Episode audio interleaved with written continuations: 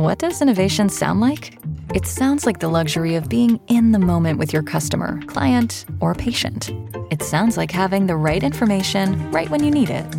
It sounds like being at your best for your customers and your business. Thanks to Hyland's intelligent content solutions that improve digital processes, innovators everywhere are able to do their thing better, whatever that thing is. Now, who doesn't like the sound of that? Hyland, for innovators everywhere, visit hyland.com. Here at Just Baseball, we have teamed up with BetMGM for the 2023 MLB season. We'll be using BetMGM lines to make all of our picks, and we'll have special offers for our listeners each week. If you haven't signed up for BetMGM yet, use code JustBaseball, and you will get up to a $1,000 first bet offer on your first wager with BetMGM. Here's how it works. Step number one, download the BetMGM app and sign up using bonus code JustBaseball. Step number two, deposit at least $10 and place your first wager on any game. Step number three, you will receive up to $1,000 in bonus bets if your bet loses. Just make sure you use bonus code JustBaseball when you sign up. Disclaimer 21 plus to wager. Visit betmgm.com for terms and conditions. U.S. promotional offers not available in Washington, D.C., Mississippi, Nevada, New York, and Ontario. Gambling problem? Call 1 800 Gambler in Colorado, Washington, D.C., Illinois, Indiana, Louisiana, Maryland, Mississippi, New Jersey, Ohio, Pennsylvania, Tennessee, Virginia, West Virginia, and Wyoming. Call 877 8 HOPE NY or text HOPE NY to 467 369 in New York. Call 1 800 NEXT STEP in Arizona. Call 1 800 522 4700 in Kansas and Nevada. Call 1 800 327 5050 in Massachusetts. Call 1 800 BETS OFF in Iowa. Call 1 800 270 7117 for confidential help in Michigan. Don't forget, if you haven't signed up for BetMGM yet, use bonus code JustBaseball and get your $1,000 first bet offer today. Bonds high. It's a deep.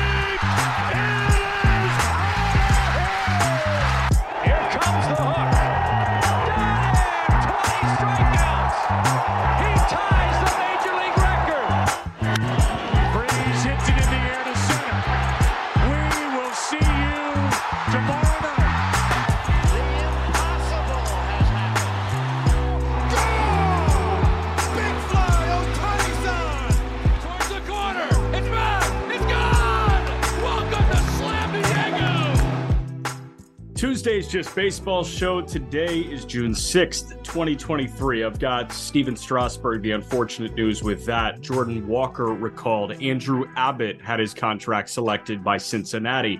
Bryan Woo got up and really struggled for the Mariners. Uh, but Bobby Miller has been awesome in his first three MLB starts. A lot of stuff that we're going to hit on here. Jack, Aram, Mr. Leighton, how we doing? Doing good. Uh, the, the the Heat evened up the NBA Finals. That's always great. I only watched the second half because I was on boyfriend duty for a concert that we were supposed to go a day earlier, and Yeah. then I totally botched the timing, and I, I had to, had to pick your poison. So missed the first half of the NBA Finals, which.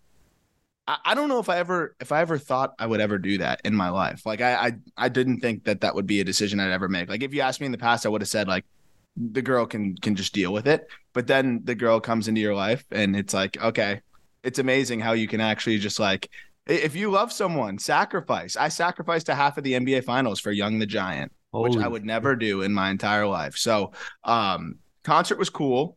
I was a little stressed out. I checked the score about every five seconds, but I unplugged for for some good songs and then we hightailed it back for the fourth quarter. Um, saw some of the third quarter, most of the fourth, and then that that was the pizza hit. It was great, and I watched the Heat finish it out. So I feel good. I feel weird not watching the game that they won, and now I don't know if I should just like not watch because they won. Uh, but I'm going to game four, so I don't have a choice. But uh, yeah, so I'm excited. But but I, ha- I had to like put that out there because I never in a million years that I ever think I would miss a half of my team in the NBA Finals for a Young the Giant concert. Yeah, but you had a good time. I did have a good time. I will admit I had a good time. Unbelievable performer, by the way. Yes. Giant. uh, Oh my gosh. Oh my So- gosh. It was really good. Like I went in like not a fan much at all. Like not against it. Was very indifferent. Again, boyfriend duty. Um, unbelievable. Like actually fantastic performance. Yeah, so there's a lot to unpack there. Um, real quick question: What does hightailing it look like in Manhattan? You know, it was actually walking distance the the concert venue from from my girlfriend Ellie's apartment. So, So like, jogging. it's like the good the good power walk. The yeah. good power walk. Like, I you're got my sweating when you sit the down. arms were into it a little bit, you Okay. know, one of those. Like the arms were were cranking. How did the hip feel? Stiff as always, stiff as especially just standing there the whole time. Yeah. the, the hip. But but you know what? Like it's kind of a mind over matter thing at that point. I was like, the second I saw the Heat took the lead, uh, I was like, we kicked it into another gear. Yeah. We- we no, you you said pain is fake and you just got after it. Um yeah, pizza ordered on the way, all all taken care of. Yeah, boom. Two part reveal there too. Um Aram love reveal and Aram emotion reveal there. You said both both reveals, both both rare reveals. That's crazy. So Yeah. I just needed to acknowledge that before moving on. We can talk baseball now if you want. Yeah. Excited that you're going to game four. yeah, I'm very pumped about that. Um, and also going to the Stanley Cup the next day. So I've got a I've got a bender of a weekend, but I, I'm really pumped about that. Also pumped about Jon Singleton, and I wanted to start with that real quick too, because I know that if we got into all the topics, that I would have forgot to bring it up. And Jon Singleton, you know, I, I put out a tweet of his timeline, and I had no idea that it would get this kind of play. It was also part of the. Th- this actually ties in crazily. Part of the reason why we missed the concert on Saturday was that I was running late and then had horrible time estimates, which are both things that I always do. But part of the reason why I was running late is I was w- making this Jon Singleton tweet timeline after I took a shower, and it took me way longer than I thought. And I was like, okay, I'm already so deep into this, I need to just finish it. But Jon Singleton's timeline is so insane that it actually made me late. So uh, I'll just kind of walk through the high points of this. Uh, that was probably a no pun intended. Uh, but Give me the Oh. timeline. Yeah, like run us through the timeline here. Okay, you want the whole timeline? Yeah, because I think it's like 60 to 90 Okay. seconds, and it, and it's worth it for this guy who I know Yeah. that a lot of people our age remember as the one guy to sign an extension that big before Yes. his major league debut. So you and I are like contract nerds, and a reason why I've always kind of been attached to like the Jon Singleton story is he was the first contract for a minor leaguer before ever making a big league appearance. So the first, you know, all the pre-arb deals that we see now, and uh, you know, it's still pretty rare to see a deal for an extension for a guy before he even steps foot on on you know a major league field, but. This was the first time we ever really saw it. So Singleton, I'll give you the full timeline. This guy was drafted in 2009 and now has returned to Major League Baseball in 2023. A lot of hurdles in between. So, June 2009, Jon Singleton is drafted by the Philadelphia Phillies in the eighth round out of high school. Very quickly, he looks like one of the steals of the draft. He just absolutely rakes, puts up big numbers at every stop. And by the time we get to 2011, he's named Baseball America's number 39 overall prospect in baseball. By July of 2011, he's packaged to the Astros in a deal for Hunter Pence. Remember, this was the rebuilding Astros. Phillies were trying to win at that time. You get to September 2011, he's named the Astros top prospect, which that was a system that was getting really strong really quick. So that was high praise to be the Astros top prospect in 2011. By 2012, he tests positive for marijuana. That's something that, that players are no longer tested for. And they, it was a slap on the wrist the first time. So you, you're okay if, if you're if you're test positive the first time. Yeah. Then January 2013, he tests positive for marijuana a second time, which is a 50 game suspension. At that point, you know, it's kind of like, ah, come on, man. Like, you know, don't do it again. It wasn't enough for the Astros to be deterred because by June 2014, the Astros signed Jon Singleton to a five year pre arb deal that guarantees him $10 million and can escalate up to $35 million with plenty of team options in there. First extension ever signed by a player with no MLB experience. June 2014, so shortly after that extension is signed, he makes his MLB debut. He struggled. He wasn't good at all. Uh, he ends up getting optioned back down by the time the start of the season of 2015. He just starts the year in AAA after hitting 168 as a rookie. By November 2016, he clears outright waivers. So that means they, they want to clear up the 40 man spot. And he was so bad that they just said, hey, like, we're going to clear you off the 40 man and, and send you to double A. Nobody claimed him.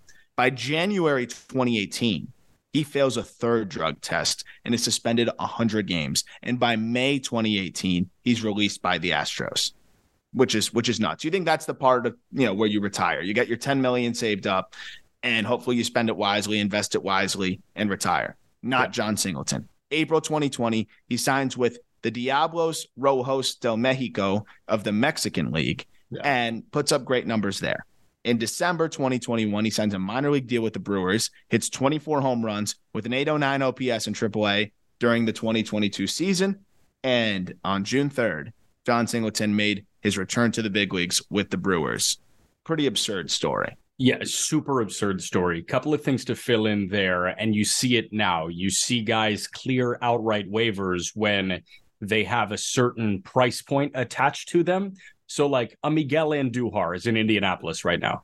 Andujar is raking in triple, like 350. He got up, he struggled a little bit in Pittsburgh. The Oakland A's would take Miguel Andujar for the league minimum. Problem is, he's not making the league minimum. He's making above that. So that's why he cleared. They didn't want him at that price point. Jon Singleton, I'm sure another team would have taken a flyer at the league minimum. He wasn't doing that. He was getting his money, yeah. and that team would have to take him on. So that's why he cleared those waivers. That hiatus, he didn't play in affiliated or independent baseball from 2017 to 2021 in Mexico. Yeah. That's ridiculous yeah. his ability to come back. And the thing is, I saw him last year in Nashville, 2022.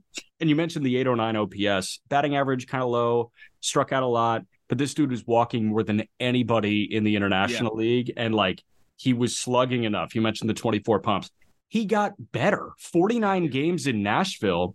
This guy upped his batting average by about 50 points, upped his OBP by 11 points, dropped the K rate, upped the slug by 50 points. He was OPSing 870 when they called him up. Yeah. This is like a worthy call up. And the swing looks great. And and you know, they, they optioned Luke Voit. They looked at Singleton and said Singleton's a better option than Luke Voit. So I, I think that's kind of telling. And the other thing is Nashville. I know the competition is going to be different, obviously, but Nashville is a much more difficult environment to hit in than than you know Milwaukee. So at least the environment, the power is going to play up. We'll see, you know, if he's able to to match the competition. One last thing I want to fill in on Singleton.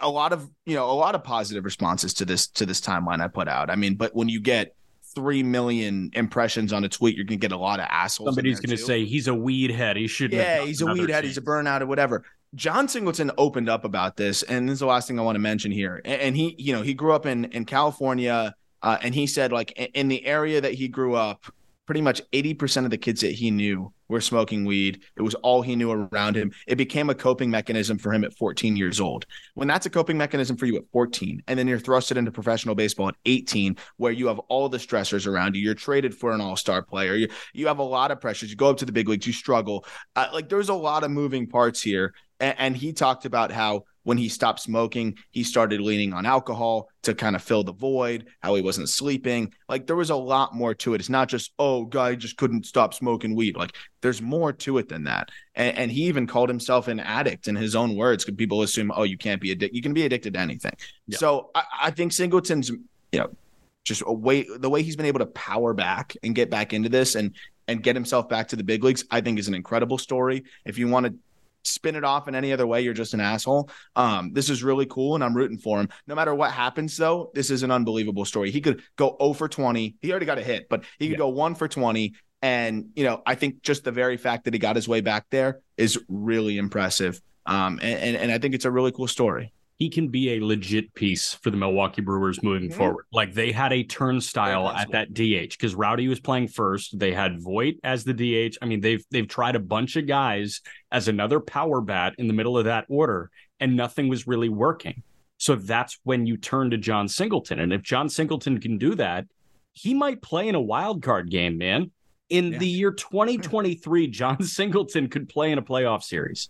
I'll nerd out real quick. 87% zone contact is fantastic for a power yeah. guy. He chases 17% of the time and yeah. he's striking out less than 20% of the time. He never hits the ball on the ground, 30% ground ball rate. Like he lifts, he walks, he can definitely be a, a big league masher. hundred percent, man. hundred percent. Um, and yet, like, not to get on the on the weed thing like for too long, but I mean, you look in every clubhouse in Major League Baseball, minor league baseball, you've got people that smoke weed to decompress. Yeah, oh. like there's a reason they stopped testing. I, oh, dude, like it's and, and it's it's one of those things. It's just like you look at America, like yeah, so, like it's just so interesting to me, like that, like John Smith at his nine to five is going to go home, get high, and then go on Twitter and say like, "What a loser, burnout!" Like it's just it's just so weird to me. Yeah, it's like I don't know. He's a baseball player, and it, and it has less, you know, lasting. It's it's therapeutic for the guys that I've talked to. I'm not going to name any names, but like for the guys that I've talked to at several stops, you Just do how it. they can unplug for a little bit. you dude. Like, I- unplug I mentally, but also physically. Think about the day to day. These guys are putting their bodies on the line every day. They're lifting every day. Think about the perpetual soreness that you have. If you have something to alleviate that soreness that doesn't re- that doesn't Pain, result in painkillers are better. Pain, painkillers are better. They, should- they, they should, or just go out and on a bender and drink all the time, like our hero Mickey Mantle. Drink Yes. yourself to death. Like I Well- just I don't get it. But I digress. on that stuff. But yeah, I'm pumped for Singleton, and and hopefully he can he can put up some numbers. Yeah, staying on the Brewers here, they're getting Luis Urias and Willy Adames back this week. Urias pulled a hammy on opening day. Um, he is back for the first time since then. He looked good on a rehab. Willy Adames was in, I guess, concussion protocol. He was on the seven day concussion IL, uh, and he is back. This is that shot in the ass that the Brewers could really use here, especially with the Cardinals getting swept in Pittsburgh. And again, like Nobody wants to win the National League Central. The Brewers lineup might want to win it now with these three guys in the fold. A hundred percent. That's exactly how I would have characterized it too. Is is you have a team that you know I think they've been playing fine, all things considered. You know that we would have not never expected the pitching to be this poor. Uh, you know, out of the gate for them, relatively speaking. And you, you look at the offense, like it's never going to be great. I think it's been better than we've expected overall, but now you get to add Willy Adames into the fold, who has been struggling this year, but I think you expect Adames to be better than an 84 WRC plus. And and Urias is going to help this offense for sure, like uh, almost immediately compared to, to the other guys that have been getting at bats. If this doesn't get the Brewers kind of kicking in gear, then I don't know what will. But I would say they're they're playing decent ball right now, and this could be an opportunity for them to separate themselves. I will say I want to tie it into the Pirates though. What a statement series from the Pirates. We're Yeah. kind of waiting for them to to come down to earth and say, "Oh yeah, here we go." They're starting to slow down and we're waiting for, you know, things to just normalize. Normalization in our mind would be Pirates back down to, you know, the status quo, Cardinals back up to the status quo. The Pirates, you know, it's still early, but that Pirates, you know, series to me says, "Eh, not so fast." So for the Brewers, there's an opportunity to really separate themselves. And if you have the Pirates chasing you, you feel better than, oh shit, the Cardinals are on their way. For sure. And, and what I will say about the Pirates series is they got a combined six innings from their Friday and Saturday starter. Roansy Contreras threw four innings on Friday. Luis Ortiz threw two innings before a rain delay on Saturday, and they sweep St. Louis. Rich Hill got him into the seventh on Sunday. I posed this question to Peter at the end of the Monday show. I'll pose it to you now. Name me the relievers you want throwing the ninth inning before David Bednar. Because Bednar threw Friday, Saturday, and Sunday, and he saved games Friday, Saturday, and Sunday. There's not many. I mean, I would say Edwin Diaz, but you know, he's on the shelf. So, So I said right now, like the the restraints that I hit right now, um, I leaned Clase, yeah, Bautista, Jhoan Duran, who Yeah. nuts, um, and then Devin Williams was the conversation. Um, but Bednar is right there. And, and I, the- I think you and, and if you put Bednar ahead of any of those guys, I'd I wouldn't be upset with it. right, and the number that you point to here, twenty four innings, he's punched out thirty, he's walked one. That's the thing. So some of these other guys, you know, maybe although right now statistically are I don't think anyone's more dominant. You, you could say over the last two seasons, some of these guys have been more consistent, whatever it may be, because Bednar kind of got run into the ground last year. And that's my only concern is it's out of his control. They use him so heavily. But that's part of what makes him so amazing to me is that I don't know if there's a reliever. I'd have to look at the like the overall usage. I don't know how many more relievers get used more than David Bednar. This guy was going multi-inning saves. Uh, You just mentioned pitching like every day of the week. Like this guy gets used like crazy, and he always seems to rise to the occasion. Again, ran out of gas a little bit last year. I'm sure the Pirates learned their lesson to a degree. I hope that they give him a little bit more of a breather this week. But yeah, I mean, I'd take Bednar up there with anybody right now. The combination of stuff plus command. I mean, those, those are those are the best relievers right now. Yes, and that's been Clase. Like Clase has never really walked people since he's gone to Cleveland. Um, in, in terms of overall usage, I think Karen Chak's up there. Your boy Nardi is up there too. No, oh, dude, they will run Nardi into the ground too. I Nardi's awesome though. Andrew Nardi, in the Marlins has been spectacular, but yeah, they've been using that guy big time. Yeah, but no, I, I'm with you with Bednar, and Bednar was dealing with a lower back issue, and I think there was a direct correlation between Ah. going like two and a third last year, but now he looks healthy and he's good.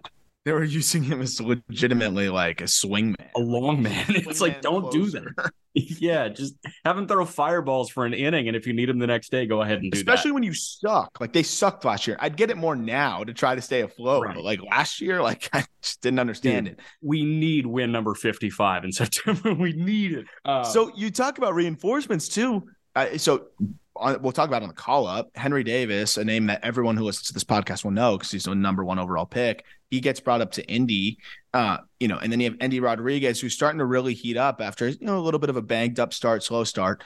They've got guys that can come up and make an impact. I think Endy's probably first in line, but there's a non-zero chance you see Henry Davis called up in the second half of the year. There's other guys in Indy that I think like Indy is a very good uh, farm club, you know, for for the big league team. Like there's a lot of different guys that if you need them, they can plug in and help. And I, you know, not every AAA team is like that. the the way I buy in more to Ben Cherington every time I hear him talk is incredible. Like I, I'm telling you, I, I- listen to I every GM man. show.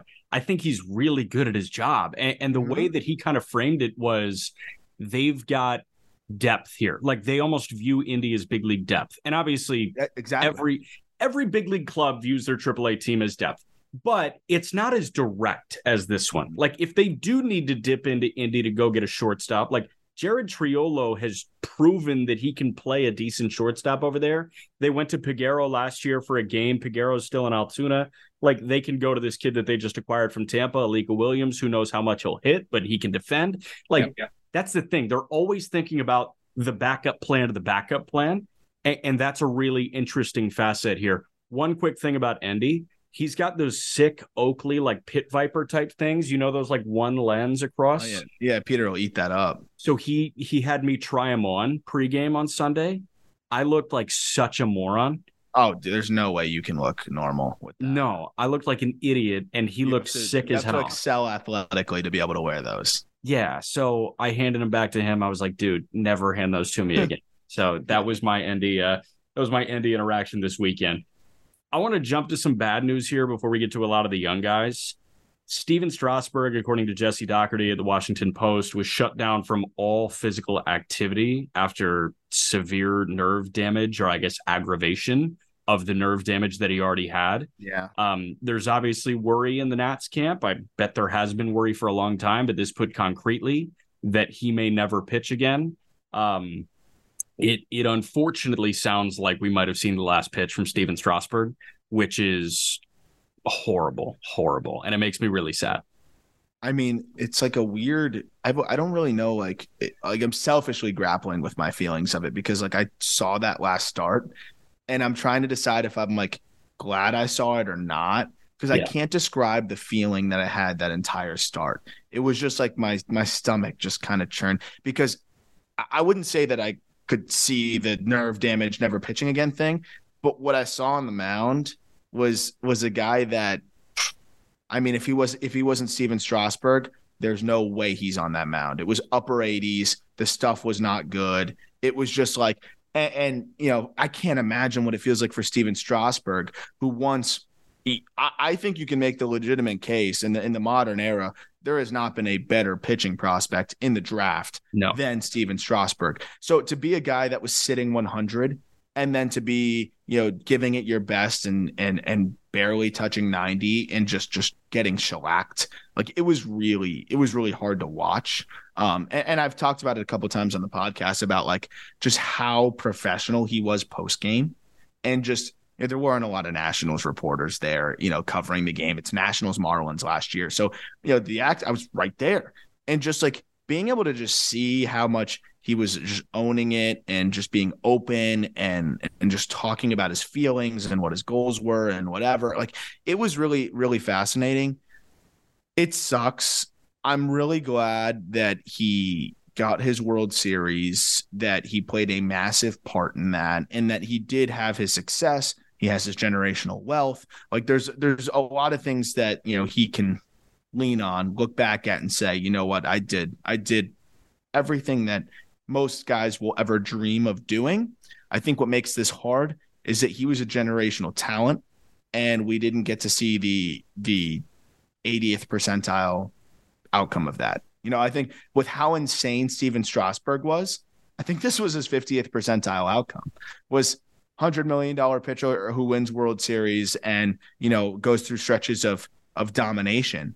But I really think this is just scraping the surface of what he could have been. But I don't know if that's the, that's the right way to look at it at the same time. It's it's hard to think about it because you know you say 50th percentile like I almost think this is below 50 because you wanted to see him pitch into his late 30s and you wanted to see this guy get on that Hall of Fame track because he was that at, at San Diego State. As weird as that sounds, but these guys are few and far between. Everybody wants to talk about how generational Dylan Crews and Paul Skenes are. They're not Bryce Harper and Stephen Strasburg. They're nowhere nope. close to what Harper and Strasburg were. Like it was the Pat Ewing lottery when the Nats won it back to back, right? Like you're jumping for joy. It's the Wembanyama thing. It's the Zion Williamson thing. Like you immediately sell season tickets. People were buying jerseys of these guys as soon as their name was announced, number one overall. I had a Bryce Harper Nats jersey before he made his professional debut in the minor leagues. Like my dad immediately ordered a jersey for eight year old Jack or nine year old Jack of Bryce Harper. That's who he was as a prospect. That's who Strasburg was as a prospect. Junior year at San Diego State, started 15 games. He was 13 and 1 with a 1.32 ERA in 109 innings. He punched out 195. He walked 19. Nobody does that. He's one of the greatest college players of all time. all time. He flew through the minor leagues. I mean, I was gonna that was gonna be what I added. The minor league stats are comical. 2010, like it was sub one everywhere. Straight to double, straight to double. Which you know you see the best college arms do that. Go straight to double for five starts, 22 innings, a 164. He punches out 11 per nine. They send him straight to triple uh, and he makes six starts there. A 1.08 ERA in 33 innings. He strikes out 10.26 per nine, walks 1.89 per nine, and gets a 66% ground ball rate, too. So this guy's punching out everybody, walking nobody, getting ground balls. Uh, he was fast tracked to the big leagues. And then he gets to the big leagues in 2010. And this was before he gets hurt, really. So we, we get to see a flash of, of what this kid was going to be. And he gives you a 291 in his first 12 starts with a 2.08 FIP. So the underlying were even better for the rookie 12 strikeouts per nine, two walks per nine in those 12 starts. And then, of course, ends up un- undergoing the Tommy John. You know, we didn't know if it was going to be a big deal or not. Yeah, at the time, it was still, you know, uh, 11, 12 years ago, Tommy John was a little bit bigger of a deal. Yeah. Um, but he still comes back and ends up being great. He was on that innings limit. And that was the whole big story, too. Like you're trying to make a playoff run and he's on an innings limit. What do we do? Blah, blah, blah. Uh, and but he looked great.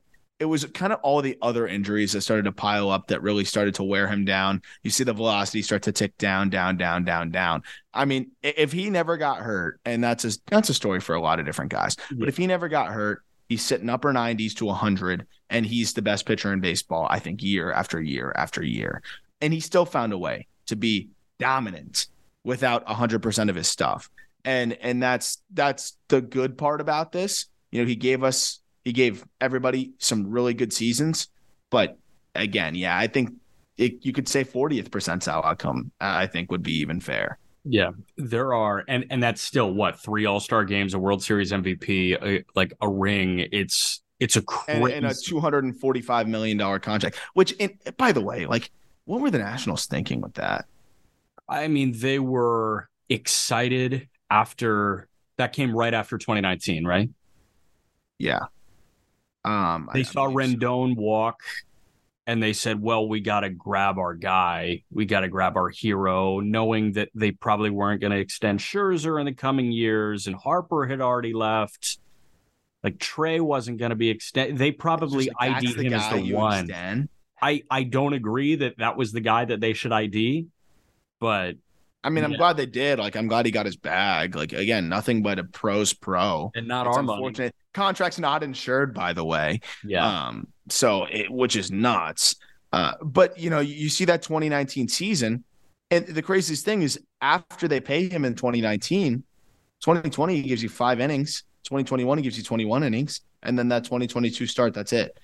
I mean, it's the worst contract in Major League Baseball history. Yes. And for nothing of Stephen Strasburg's control, which really That- stinks.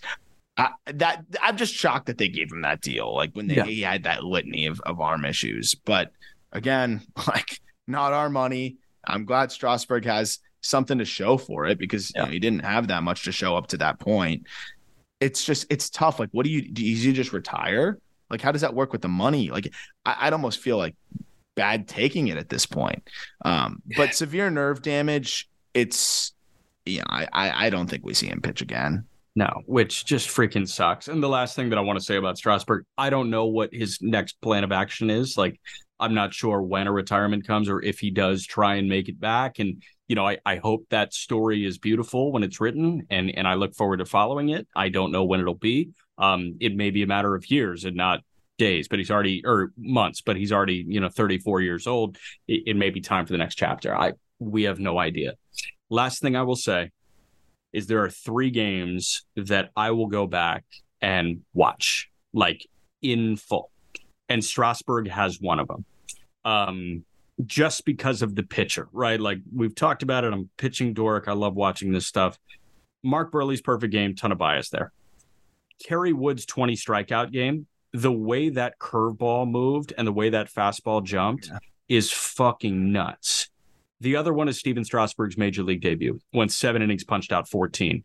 the fastball going nuts, the fastball hitting 100, the changeup at 89, being a high speed changeup that nobody knew how to handle, and that curveball snapping like nobody's business. I mean, that's one of the most aesthetically pleasing pitching performances that we've had in the last two decades. So if you're looking for something to do, Stephen Strasburg's major league debut, June 8th, 2010, against the Pirates, go watch it back.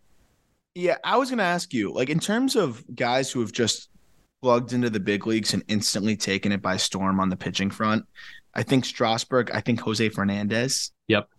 You know, in, in the modern era, you know, I think people talk about like Fernando Val- Valenzuela. They'll, they'll talk about. There's a lot of guys that you know we can't really speak to as much that I've heard Yeah. stories about that I've seen clips of. But in our experience of of intently watching baseball, you know, I don't know, you know, Mark Prior's probably one as well, but it wasn't as like electrifying. Like there's something about the way that that Strasburg did it, the way that Jose did it, and it also just weird how those are. I would say two of them more like step onto onto the mound and instantly impact the game, instantly veteran hitters fear you. Yeah. And both of those stories and and you know pretty pretty tragically, obviously one way more tragically than the other. It, it's just it's a, it's it's a lot to like grapple with. Um, but you know I, I'm glad again that Strasburg's story has a lot more peaks, a lot more to look back on when he's 70, 80 years old and say, you know, I did that shit. There's things that he can say, I did that shit. Things that you dream of since you were a kid. He did that shit. Did he do all of it? No, but he did a lot of it. Yeah, no, and I mean, even the guys that jump to my mind, it, like hit the ground running right away in their big league career. I mean, they had some trials in like a short stint at the major league level to start. Like I think Verlander had had a rough go of it for a couple of outings before he was. I think he won Rookie of the Year, but he had a little cameo the year before. Walker Buehler, same same thing, right? Yeah, they put him in the bullpen. Yeah, like. Kershaw, I think had a little blip and he was walking a bunch of people like very early, Yeah, and then he, did. dialed was- in. was- he- they sent him back down, I think. Yeah. So I mean, like those are the guys that jump out to me. Chris Sale started in the bullpen too. Like, I don't know. There there are names that come to mind, but nobody except for Strasburg and Jose Fernandez is the one that just jumps out and it's like Bryce Miller. with his four and a half right now. Um, we can jump to Bryan Woo off that. Yeah. Woo has a similar fastball profile. Bryan Woo was the corresponding move to Marco Gonzalez going on the shelf with a forearm issue for Seattle. So they're dipping into the into the pot of young arms again. They went there for Bryce Miller. Bryce looked awesome. He struggled recently, but he'll stay in the rotation. What do you do with Bryan Woo? I think he went two innings, what eight hits, seven earned. Okay, so I made a video about Bryan Woo just in the off chance that he shoved against Yeah. the Rangers, which I didn't think he was going to do. And I mentioned that in the in the outro of the video of like where I was saying this guy's going to be fun. You're going to enjoy him. Um, and he's cut from a similar cloth of Bryce Miller.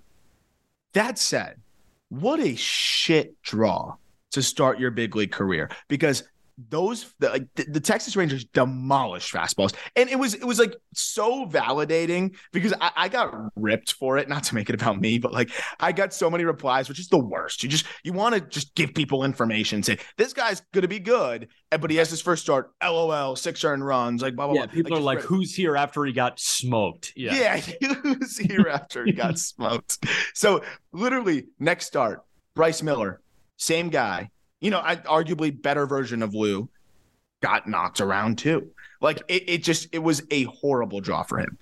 To, to talk about Bryan Woo, fastball is similar to Bryce Miller in terms of just used a shitload and unhittable. You look at the starts that he's made in, in double A so far this year, he was more dominant than Bryce Miller because his command is better. Fastball, opponents hit a buck 72 against it in double A, tons of whiff he releases from this low, like Scherzer attack angle that just really allows it to play up. And I think he's got a better feel for the secondaries than Miller does. But the thing that these two guys have in common is 60% fastball usage. So if, if guys are getting on top of that fastball, you're going to struggle. I'll say though, like, yeah, he got teed off on in this start. He still got plenty of whiffs on the fastball. It's just the problem is it's the Texas Rangers. So you're not going to get away with as much. And you got to find that secondary pitch. It just wasn't there for him. The slider wasn't there as much. And, and he got hit hard. I'll say, though, if, if the question is what's next for Bryan Woo, give this guy more starts.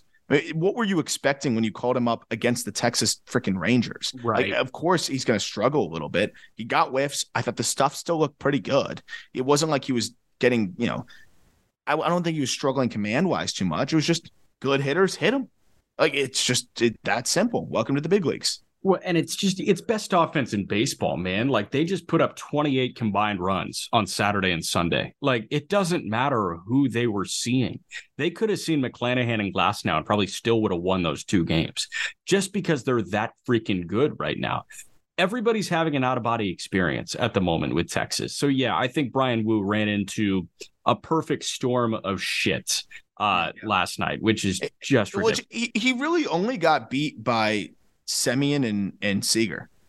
Seager singled and doubled, Semien doubled and singled, and then you know uh, you mix in a couple hits of like Jonah Heim and Ezekiel Duran, and that that was really it. Like that, that's how he got beat was three but, doubles, seven hits it it came in two innings, which like yeah. not a good recipe. We were I talking know. about it with Buehler when we were doing four seams, and you know it's Joe Ryan. Like the Joe Ryan Scherzer attack angle is low, and that thing just you know it can take off from that place, and, and the perception is just so unique, um, which is what you're hoping for with Bryan Woo.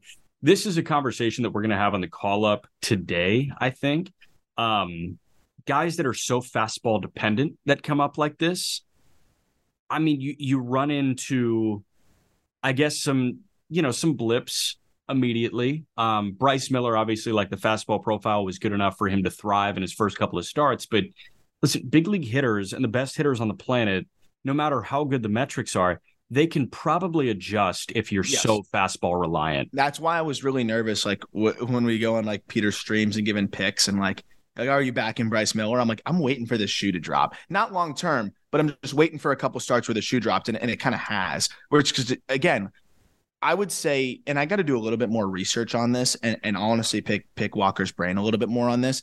But from my experience on the fastball heavy guys, you can be dominant almost every single start if you are pinpoint with it, you know, in, in the right spots. But big league hitters, man, like if you're a fastball heavy guy, those guys will get bombed when they're tugging it down a few balls. When yeah. you're tugging it down, like Mike Trout, we always talk about this he will let you beat him with with high spin fastballs at the top of the zone. If you locate three up there, he'll let you beat him. Yeah. But I dare you to locate three up there because if you tug it down two inches, it's gone. It's in the water. You know, so like that's that's the difference. And I looked at just the chart right now as we're talking. All of the, the extra base hits that Woo gave up were tugged middle. And in the minor leagues, you tug middle, it'll still you'll get away with it most of the time because of the yep. life. Welcome to the big leagues. Again, I'm not worried. I still think Woo will be a good big league pitcher. Yeah, I mean these hitters are sharks, man. They are great white sharks, and they just fucking wait for you to make a mistake, and then they pounce. Bobby Miller has not made many mistakes so no. far in his big league career, and he looked awesome again on Sunday Night Baseball. Bobby Miller is eh, like we've talked about him a lot, right? Because this is overwhelming velocity. He's got a couple of great secondary pitches he really has a four pitch mix. I think he's still trying to Yes. turn some of those pitches into something elite. But in his first three starts, it looks like that four pitch mix can play right away. And he looks like a great young arm for the LA Dodgers and maybe the great young arm for them. I'd argue five pitch mix because you have the four seamer and the sinker too. And and it's funny. I um if you go back, this has been a guy that's been really tough for me to fully wrap my head around. Uh, Yeah. because the, the four seamer gets hit harder than you'd think for a pitch that's 100 miles an hour. But again, he has a sinker working off of that. And then the slider is fantastic. The changeup's inconsistent, but shows potential. And then he mixes in a, that taste breaking curveball the the arsenal, and I think I've mentioned it in the write up, is similar to, to Sandy Alcantara with the way that he's able to attack you. But I think he's still trying to feel out how he wants to attack hitters and the pitch usage. And I think the Dodgers have really helped him with that. Uh, but the fastball command is is really what stood out to me. You look at the the last three starts he's made, 74% strike rate on the four seamer, 87% strike rate on the sinker. So on the fastball alone, he's landing it for a strike 78% of the time. So that's that's going to set the tone. He mixes in the slider and the curve. Those have been a bit inconsistent, but when you're getting ahead in the count the way he is right now, it, it just sets you up for success. So I, I mean, I'm I'm really impressed with Bobby Miller. The command, I think the fastball command specifically has opened up a lot of doors for him and has taken the pressure off the secondaries. I'm buying what we're seeing. I do think there's going to be some ebbs and flows. I do. Like I think there's going to be spots where, where if the fastball command's not there, we're going to see him have a rough start. But so far it's been there, and I think that's kind of the the starting point for him. Every single outing is how's the fastball command? That sets the tone because I don't think he's ever going to be a guy that's polished enough. Maybe down the line, but I don't think he's ever going to be that guy that's like spinning in the 2-0 breaking ball, and you're like, whoa, you know, like I, I, he doesn't have it quite like that yet but the fastball is enough to set the tone. And man, did the Dodgers need him?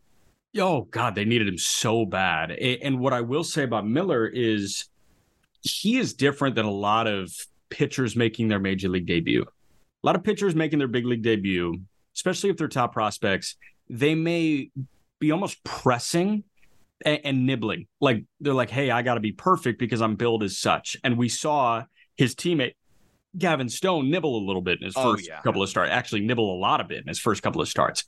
We should have known that Bobby Miller was going to be confident and say, "I'm a badass motherfucker. Like I'm going to rip this." This is the fit that he rolled up to Sunday Night Baseball with. Like, I know. I saw Walker quote tweet that. dude, like that's the hardest fit. Have a couple of chains, ripped jeans, a neon Balenciaga shirt. Like, I I don't know. He's just popping off, man. Like he looks like a confident dude, and and watching him pitch, he pitches like a confident dude. And those are the guys that I buy immediate stock in to hit the ground running. zone confidence is the name of the game. And, and you know, I think for Gavin Stone, he had that last year. He lost it because his fastball's a tick down and the shape's a little diminished. And so when you have that feeling of like, oh shit, my fastball's not, you know, going to get as many whiffs in the zone, you start to nibble. And eh, that's the, the problem with Stone. Not a problem with Bobby Miller, especially because he's got the two variations. So even if guys are getting bad on ball a little bit more than he thought, okay, I'll go to the sinker, try to get on top of this 99 mile an hour turbo sinker. Good luck. And, Yeah. and that's exactly what it's been. Bobby Miller's a big reason why this team's, you know, starting to really kind of kick it in gear and, and has been successful. I still think that this Dodgers team is weaker than the others that we've seen in the past, but at the same time, they're still really damn good and the young guys are contributing. And we're going to talk about on the call up. They've got other guys on the way. That Tulsa Drillers, you know, rotation is unbelievable. And, you know, it sucks that Gavin Stone hasn't, you know, risen to the occasion. But now you have Emmett Sheehan, who looks like kind of that next Gavin Stone type. Again, that was a question that we're going to get to on the call up mailbag. But Yep. look out for Emmett Sheehan, who I think kind of has that same kind of stuff where it's like, I'm going to attack you and, and, and I don't care. Like you try and hit it. Yeah. Um, yes or no answer to this. And again, we're going to dive way deeper in on our other show, The Call Up. But um, do you think a guy in that Tulsa Drillers rotation makes his major league debut this year? Yes. I would say yes. Um, I think there's there's variables. There's variables of is Ryan Pepiot healthy? I think you know obviously you know he gets he gets the nod.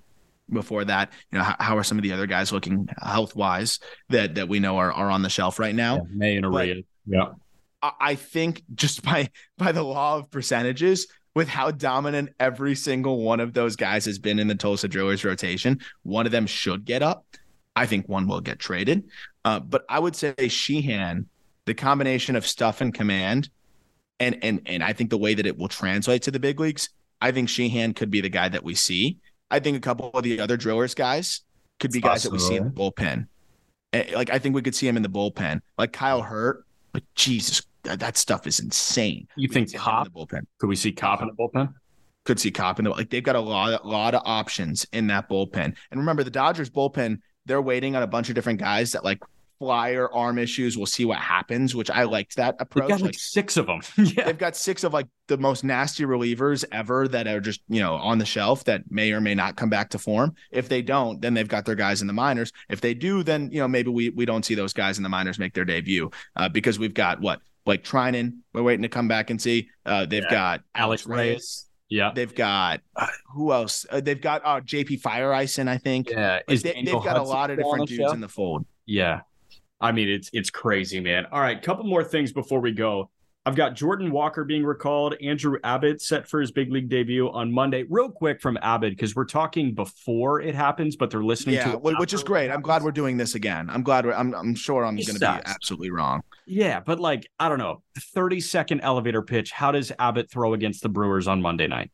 So, real quick before the elevator pitch, because I, I do want to give our guys at the Just Fantasy Show a plug as well. So, Kobe Olson texted, texted me today, who hosts the Just Fantasy Show with Clay Snowden. By the way, if you're a fantasy baseball player, listen to that. I mean, they're they're going to help you win your week every time with the streamers, with your pickups, Yeah. with trends, everything. It's great. They're doing an awesome job over there. But Kobe texted me and said, "How does Andrew Abbott do today?" And I was like, dude, I'm out of the business of predict, predicting rookie debuts. Um, but but that was one where I was like, I can see him having a good start because of you know just the way that his stuff works. But I could also see him running into a bit of trouble because the the long ball has been the one Achilles heel for him. You look at his last two starts, even specifically, he was great. Uh, but three home runs, his three earned runs, all three on solo shots. Like that's how he's going to get beat. Don't love that for a guy that's pitching at Great American Ballpark. What I do love is what is it? We got 24 strikeouts in his last three starts. Yeah. Like, and that's against Worcester, Syracuse, Jacksonville. Three pretty good lineups out there.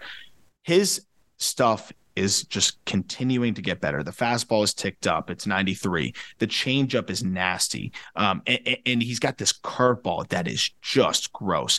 I think with the four pitch mix, with the improvement in fastball quality that we've seen, kind of, you know, obviously not to the degree that it was with the tacked balls in Pensacola, or I say Pensacola, in, in the Southern League, Yeah. but it's still really good.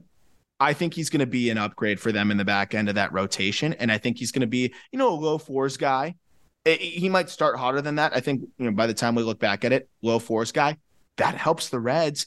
And bringing up Peter's bet here, the future bet, like of, of him putting to win to like it was plus 3,000 on them to win the division, which I know you laughed at.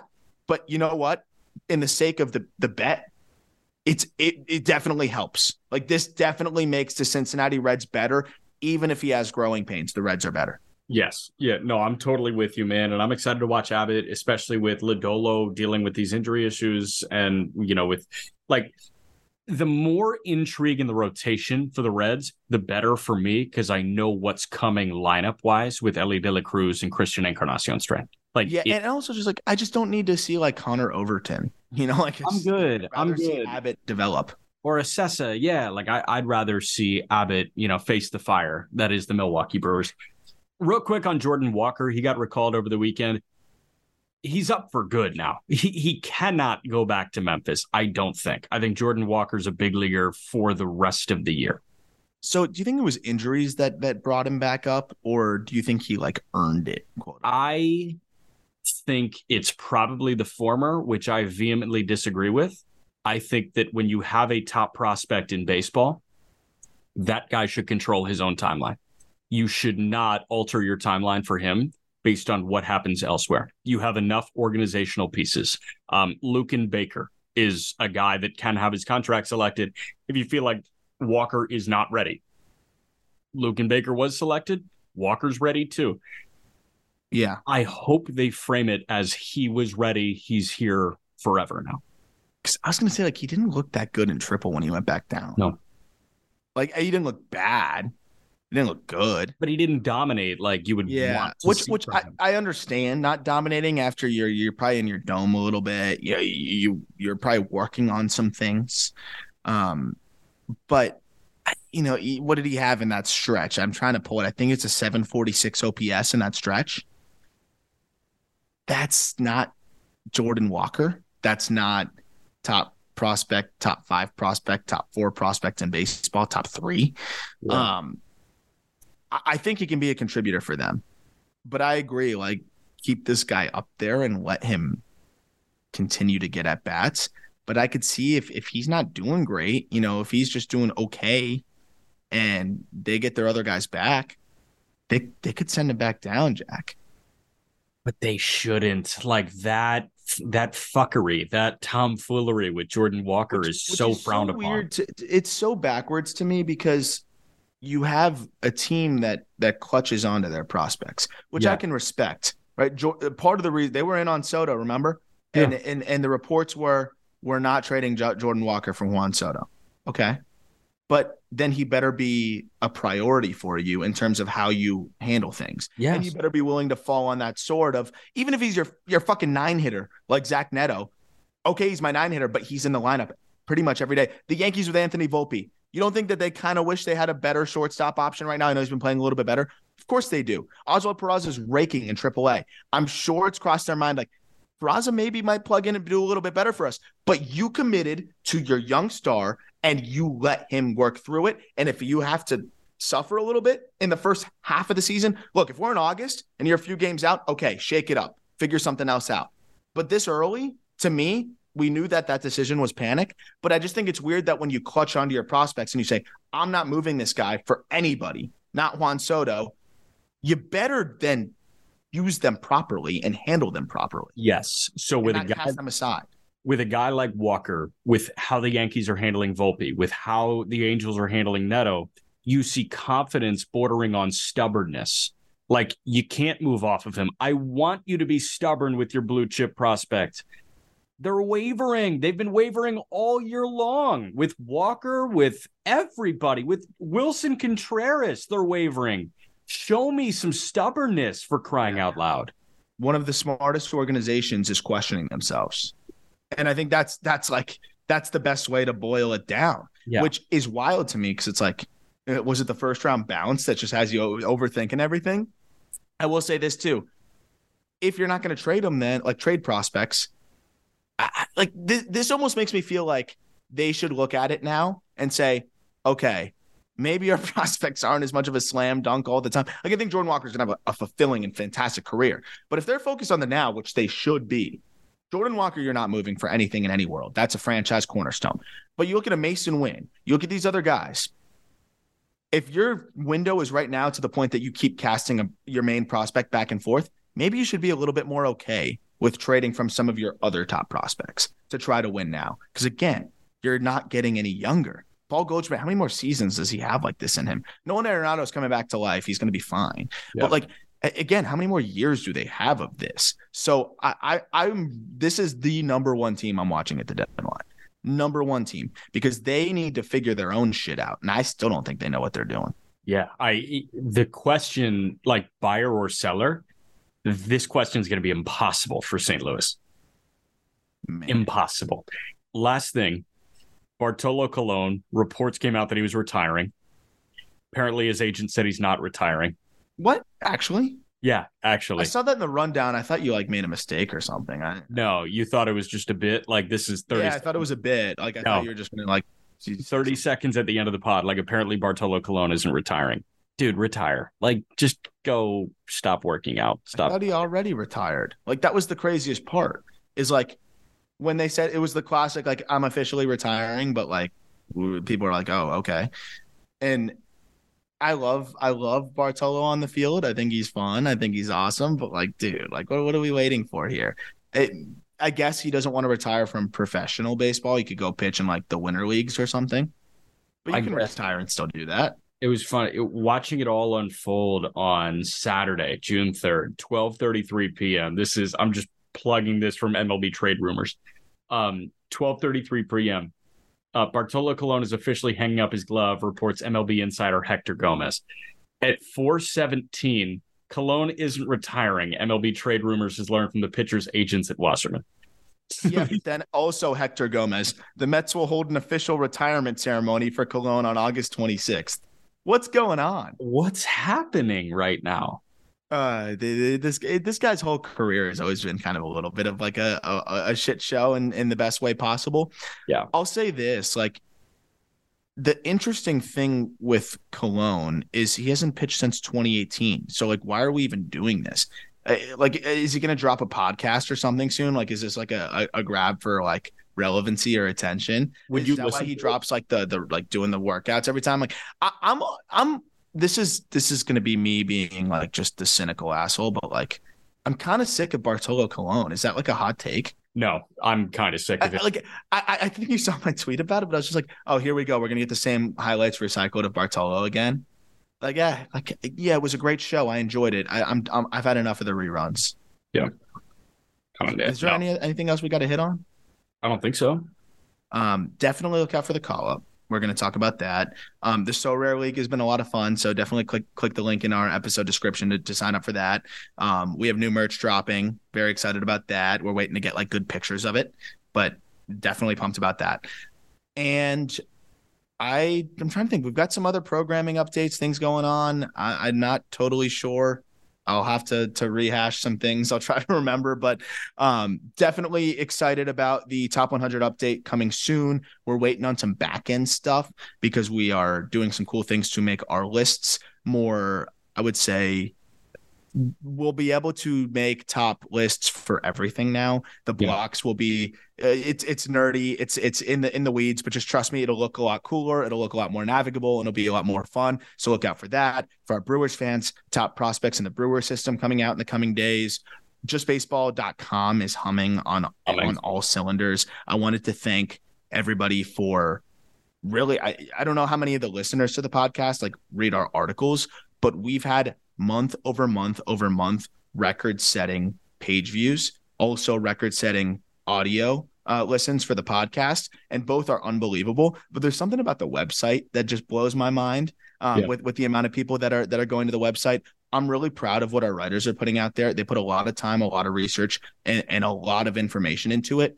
And, and I really feel like if, for those that are out there that are not reading justbaseball.com, like you know every morning or every couple days, I, promise you, you will come away like I'm learning things from the articles that I'm editing or reading from from our own website. So uh, if you're looking for a, a free option to continue to, to read about every team in Major League Baseball, justbaseball.com's got you. And we're continuing to get fortified and stronger uh, with our writers and, and who we're adding. And we're really proud of that. bias completely aside, the two sources for baseball journalism that I go to at this point are The Athletic and justbaseball.com. Like I would say, yeah, and then and and and in terms of non-paywall, I, I'll shower some praise to Pitcher List. I know yeah, you love I love Pitcher List. Pitcher List. Free, you know, they have Pitcher List Plus, which uh, you know, I, I, any anybody should have that option. Uh, we're we're gonna maybe unveil a plus at some point, uh, but for free content, Pitcher List, of course, the Athletics a gold standard. Worth the subscription, uh, but yeah, I'm, I'm really proud of what we're able to do without a paywall, and I uh, hope you guys can check that out and enjoy that. And of course, those listening, I appreciate that, and thank you so much. Call up, mailbag, all your prospect questions. Check that out. That'll be out today. Yep. Just Baseball Show is presented by BetMGM. Use code JustBaseball um, for a risk free bet up to $1,000. You can bet with the king of sportsbooks. Also, uh, new friends at Homage, we're going to be rocking some of their shit. Um, and I got our new Monday friend. Uh, I got to send this out to our friend in LA. So it's going to be really fun. And uh, we're going to be wearing some sweet shirts for them. Cool. Yeah. All right. Peter and Aram tomorrow. See you guys.